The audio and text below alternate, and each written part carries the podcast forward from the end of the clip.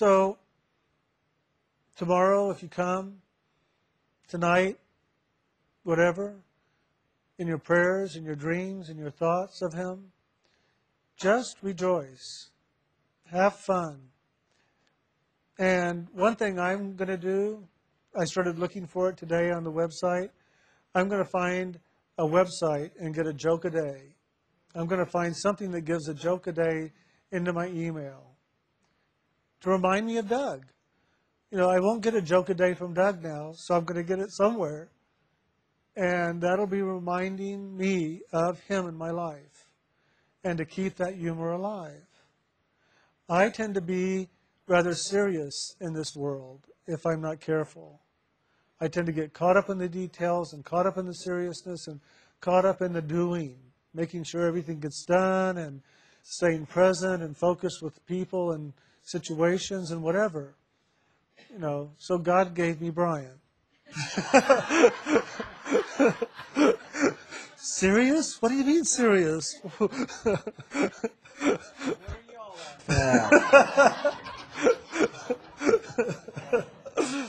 Are you laughing at me or with him?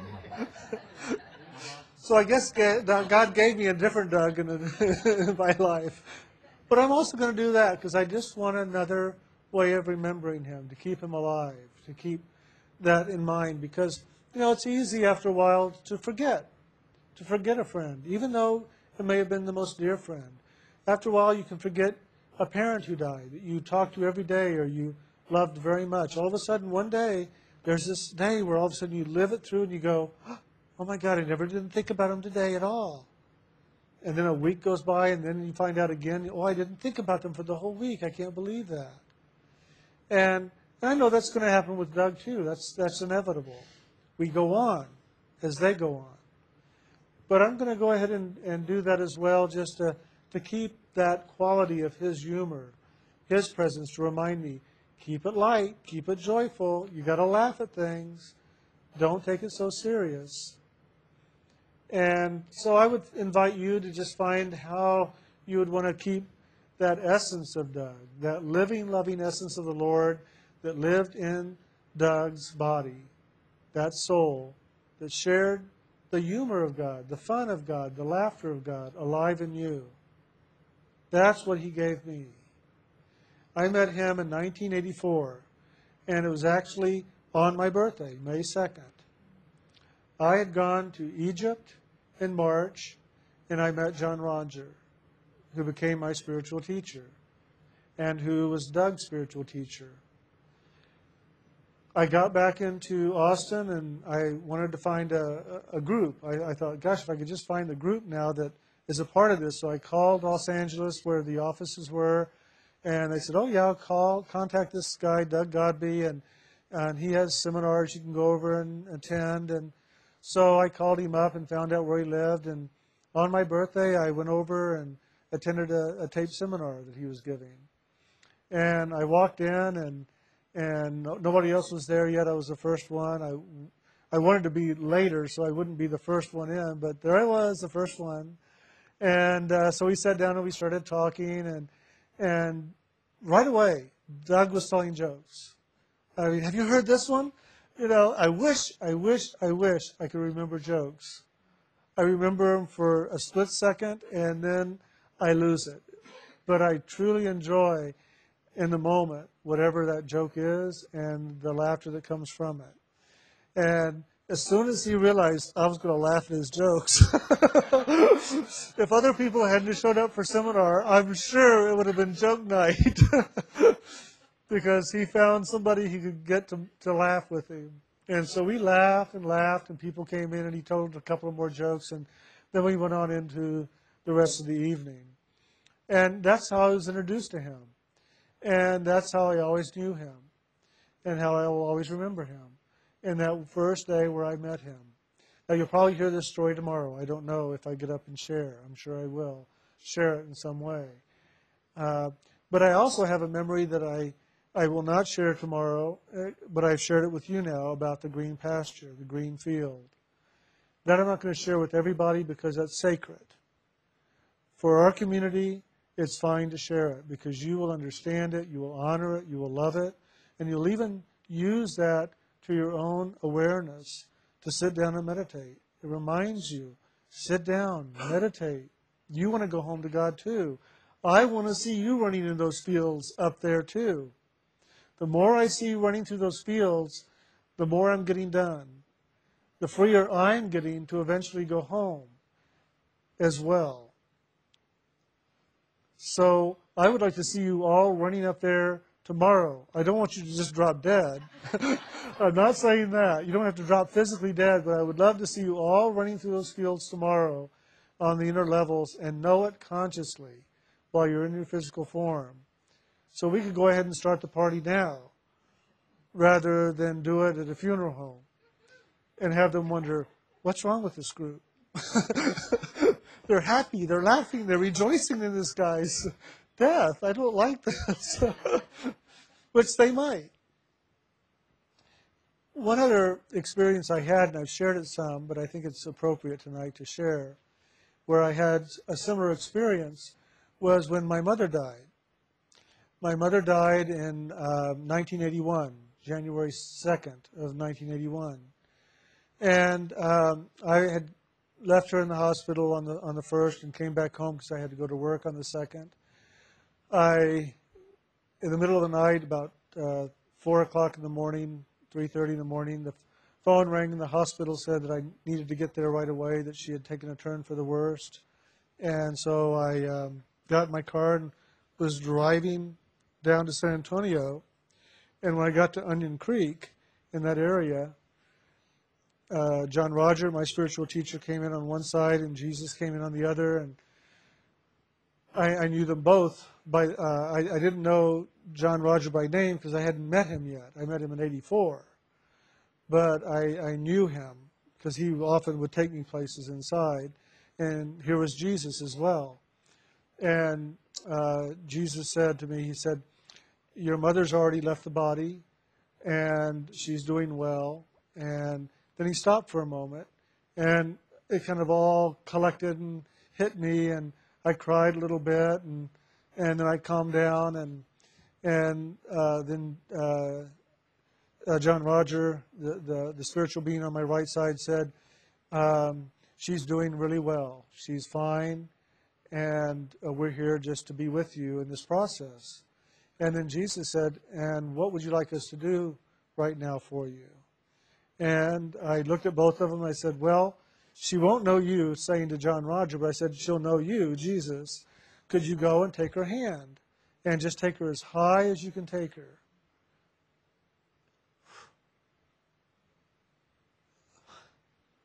And he did. Off he went. So I'm sitting there driving along, talking to John Roger on the way into San Antonio, and we're just having a good time. And we're not really talking about my mother, we're talking about different things in the spirit that I had been witnessing and experiencing recently that he, some of he had taken me to, and other teachers as well. And then all of a sudden, here comes Jesus with my mother. You know, and they come in, and and my mom and I drive, you know, for 45 minutes talking, all the way down to San Antonio. And we get to the city limits sign, and my mom looks and she goes, Oh, I'm not going back to that city anymore. I got to go. And so Jesus comes closer to take her, and he takes her hand, and she says, You know, I love you, don't you? And I said, Yeah, I know, and I love you too. And off they go, and, and then they stop. They're kind of a ways off in the distance, and they stop, and mom turns around and she says, Wait a minute. You know I'm happy, don't you? And you know He's going to take me to a wonderful place, don't you? And Jesus said, You know that. She's going to the green pastures. So I knew she was going to go to Soul. And uh, my mom didn't know what that meant. But um, she said, So if you know I'm happy tomorrow at my funeral, no, at my funeral, not tomorrow, but at my funeral, I want you to smile for me and even have a laugh for me. I want you to let people know I'm happy and that they should be happy for me too. I said, Mom, that's not fair. This is a funeral. Everybody's going to be crying and sad. She said, Not you. If you're sad, you have no right to be. Look at me. I'm happy. I'm smiling. I'm going to a green pasture. and she said, You do that for me. I said, Okay, Mom, I will. And I did. And my brother came up and said, Are you really okay? Do you, do you need to see a doctor or anything? my dad came up and said, Son, you know, could you calm it down a little bit? because I was smiling, I was laughing, I was having a, a wonderful time with people. I was doing it for my mom. Inside, I was sad. I didn't want to say goodbye to that body in the in the coffin, but at the same time, I knew that she wasn't even there. She wasn't even around. And and I knew she where she was, and I knew she was happy. So I, I had to be happy for her. And I'll do that for Doug tomorrow too. Because I truly know where he is. I know he's happy. And I know he lost a lot of weight. It's the best diet around. I, he recommended it highly. we'll have to start a new diet. the instant weight loss program. Take one last breath, and you're weightless. Pardon? Yeah, the soul weight program. so, that's my sharing tonight. I, I wanted to share that with you, and um, and I'm sure maybe Brian might have something to share as well. But um, this has been a most blessed experience this last few days, and, uh, and then yesterday uh, a few of us went to see Polar Express, which was something uh, we did again last year, and it just brought to life again the rejoicing and. Um, there was one line in the in the movie that I saw yesterday, the Polar Express, that I don't know I heard the year before. It's funny you go back to the next and see it again. You see more, you hear more, and uh, the little boy was getting off the train as he was going back home after going to the North Pole, and uh, the conductor said um, something to the, effect of, you know, it wasn't about uh, you getting on the train. It was about the choice. And that's really what it is. It's a choice. Every day, what are you choosing to do? How are you choosing to spend your time, your focus, your attention, your life? What are your choices? It's the choices that get you where you want to go. It wasn't getting on the train that got him to the North Pole. It was the choice to get on the train that got him there. Are you choosing to meditate every day? Are you choosing to live the actions of loving, forgiveness, and acceptance? Are you choosing to live in action rather than reaction? How are you choosing? What are you choosing? Pay attention to those choices because that's really the key. It's not choose it's not the action of getting on the train, it's having made the choice to get on the train that made the difference for the little boy, and it's going to make the difference in how you live your life. You're the one in charge because you're making the choices. You may not be aware of it. So then I would say wake up and pay attention and see what the choices are that you're making every day. And begin to make new ones if you don't like the choices you're making. You're the creator of your own karma. You're the creator of your own destiny. You're the creator of your situations right now. If you don't like it, make new choices. Don't wait for somebody else to do it for you. Because believe me, they're not going to do it. They're waiting for you to do it for them. And you're not going to do it for them either, are you? So realize it's up to you to do it for you. Do it. And one choice I would really highly recommend tithe to God every day. Tithe in some way. Meditate every day. Let those names of initiation live in you and through you every day. Not just in your meditation time, but every minute of every day that you do not have to be focused mentally on something, then let your mind hold its attention on the name of God and let it go over and over inside. I do it while I'm driving. I do it a lot, all day long. Lately, I've been starting to cook at home again. And it's interesting. I forgot that when I used to cook, I would be cutting up salad stuff or preparing meat or just whatever, and I'd be just chanting the name of God, and that love would be going into the food as I was doing it. I, I did. I wasn't even aware that that's what I was doing all those years when I was cooking all those meals until just recently when I was doing this just the last few uh, days, really. And all of a sudden I went, oh my gosh, all the love I was putting in the food just by chanting the name of God while I was doing it. And, and all of a sudden it, it brought back the joy of cooking again, which I'm sure is making Doug, uh, uh, Doug Brian happy that uh, that's happening too. so, we got time. You want to share? Well, it's always interesting for me around situations, especially, I don't know how much more of a sensitive situation that there is in life, you know, around death. I mean, around birthing, there's always such a joy. But when it comes to death, it seems like it's opposite in this world. It's more the sorrow. And it's really neat to have the different perspective that we have in here as far as our viewing point of how we perceive and, and look at the process of dying here physically. But I'm always very sensitive to the process of what's going on with other people emotionally and mentally and whatever that is internally. And I have a tendency inside of myself to become very still and quiet because I don't want to disturb whatever that sensitivity is because I know people are already going through enough as it is with dealing with their own process internally with what's going on externally out here. And that's also part of the blessing of doing the meditation, though, where we can begin to wake up and become more aware of that action that is going on spiritually, such as what you've heard Jim share this evening. And in that process, I'm aware that it helps me to move beyond just this dynamic in this world so that I truly can live in that greater joy. And so as we were at the hospital on Saturday all day long, I find myself in this very quiet, still place where I did not really say much. But one thing that was really interesting for me the whole day long is that I stayed open and vulnerable to the loving inside. I myself did not close down into my emotions or hurt or pain or sorrow. And it was such an incredibly uplifting, joyful experience for me because I know that as I stayed vulnerable and open to that movement of loving within me, it just kept on flowing. And if anything, the longer I stayed in it, the more I was lifted. I had so many people asking me, How are you doing? How are you doing?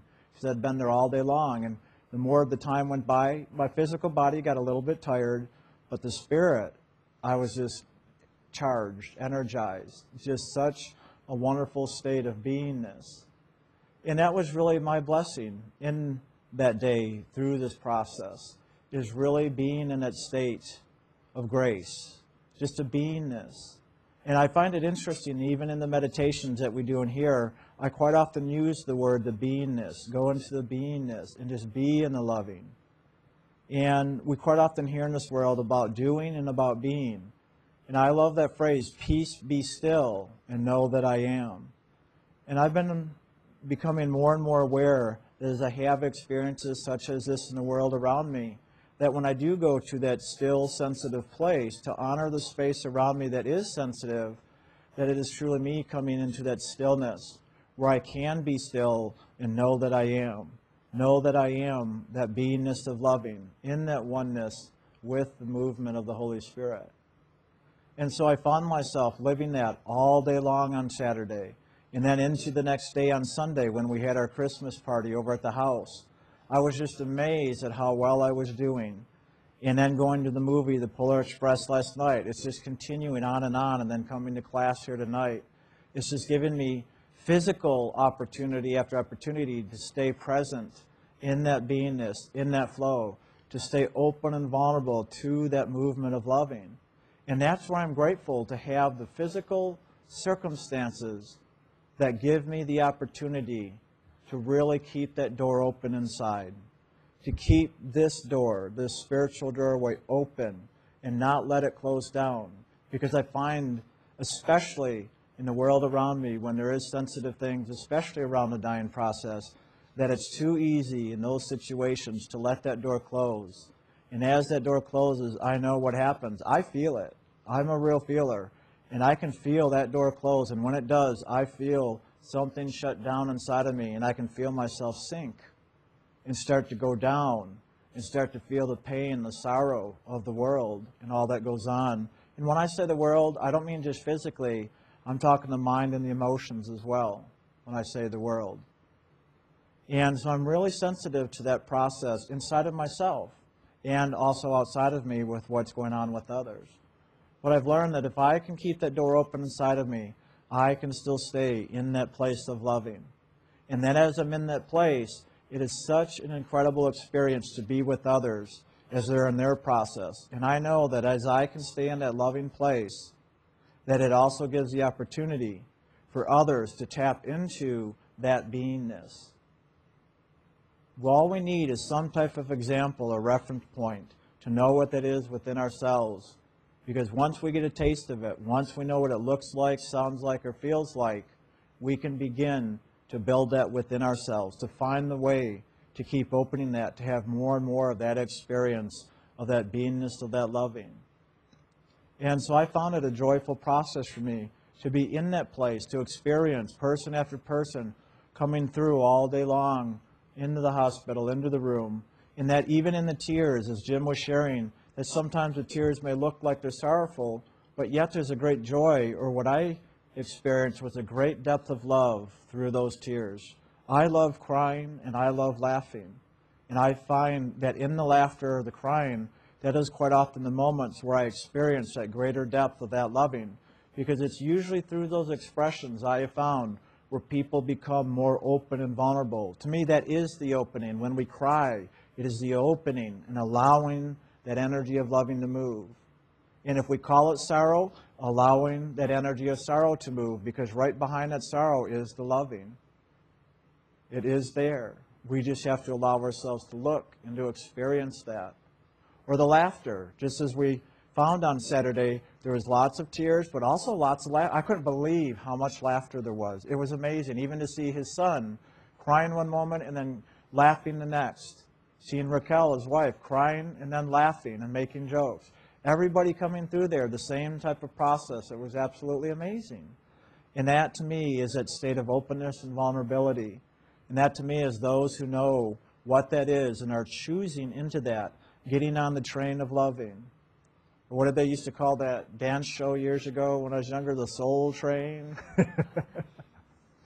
and for those of you that have seen the movie Polar Express, that's what that symbolizes to me of getting on the soul train, just simply making the choice.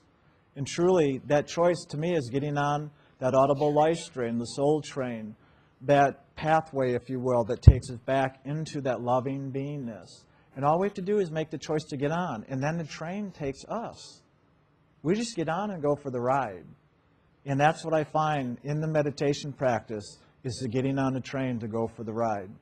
And once we're on the train, even once we open our eyes up and are done with the meditation time, but as we go throughout the day, we can still be on that train and continue to ride that essence of loving throughout the day.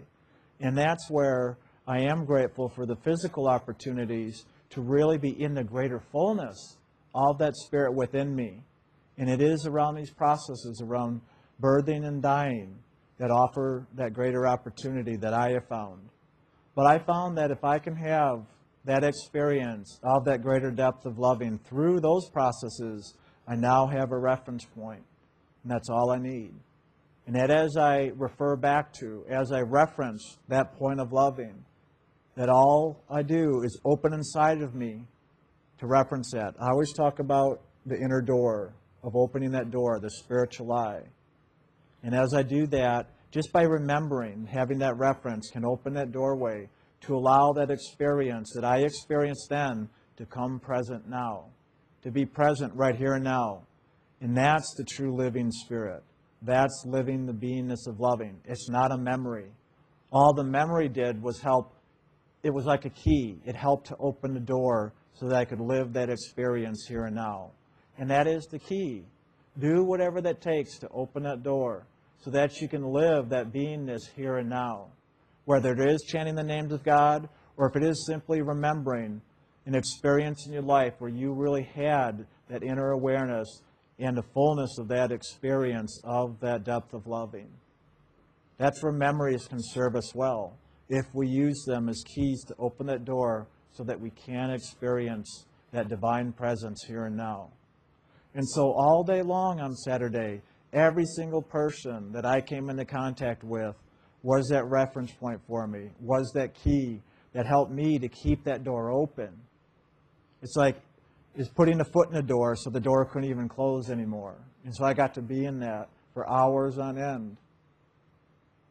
And some of you that have gone to retreats or day long programs, you know that when you've been in that energy for an extended period of time, it builds. We go into that greater depth, that greater bliss, that greater experience. And then even when we leave that training or that retreat, it goes with us for hours or days later. And we know what that experience is. But then what is it we can do in everyday life to continue that process so that we tap into it every day? And that's where Jim was just referring tithe every day, meditate every day to God. That's our own mini retreat. That's how we open the door for ourselves every day so that we can carry that into the day and truly see every physical opportunity, every person we meet as another opportunity to open that door of loving, to be in that place of vulnerability. Even when somebody else around us may seem cold or hard or closed down, that we feel ourselves shut off around, we don't need to shut off inside of ourselves. We can keep that door open. We can stay on inside even when the world around us is closing in on us. Because truly our beingness cannot be shut off. But in this physical body, we have this mechanism that we call free choice. That we in our consciousness can choose to close that door so that we experience the pressures, the suffocation of the world, or the simple choice to open that door that we experience the expansion, the joy, the freedom, and the bliss of living that beingness where there is no separation, where there is no closed doors. And the funny thing is, when that door opens and we allow that to live in us and through us, we will experience that oneness with that light in all being. And we will even see that truth, even in those people where we experience them as shutting the door for themselves, we will be able to see how they do that in themselves. But yet we also see the truth that that is just an illusion, that it just simply looks or feels like that door is shut. But in truth, it's not. It's just that us in our own little minuscule consciousness think or feel that it is. But if we allow ourselves to awaken to that greater truth, we come into the real true knowing in that greater self that there is no separation. There truly is no closed doors. It's just a place of beingness, a place of oneness. And so to me, to hear the stories like what we share and what is being shared around Doug's process, in one sense, there might have been a dying. There was, physically. But the greater truth is there was another birth. There's the birthing process.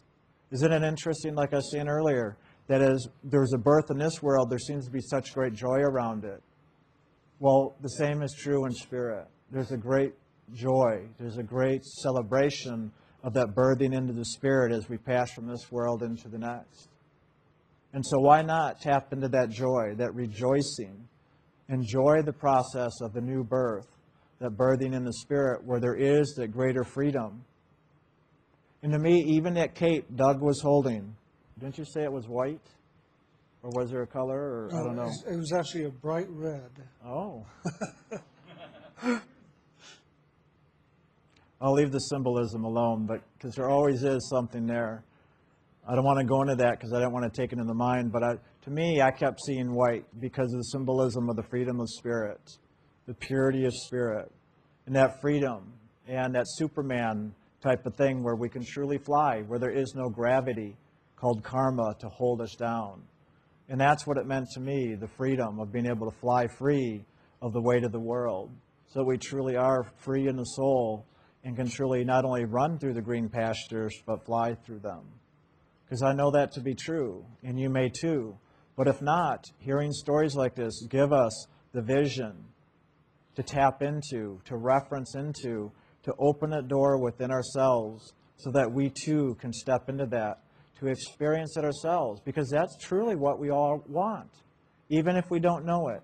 Most of you here come here because you do know that's what you want consciously. And you are taking those steps to do that. Keep taking the steps. You're getting your running start so you can take off and that you can fly free. And it really is a joyful process. Some of you may have already experienced that, and that may be the very thing that keeps motivating you to keep doing this practice. Some of you maybe haven't taken off yet, but you hear the stories. It may sound wonderful. You may think it's wonderful, and that may be your motivation. Whatever your motivation is, is all good. Whatever your motivation is, is what works for you, and that's what's important. Use whatever that is to give you that momentum, to give you the enthusiasm so that you can get that running start to take flight, to let the soul fly free. So use all these stories, use all these experiences. If you don't have them yourself, take in what is shared from other people. Use their experiences to begin to ignite that spark of freedom within yourself. And then ride that spark, ride that freedom, because that spark will turn into a great flame.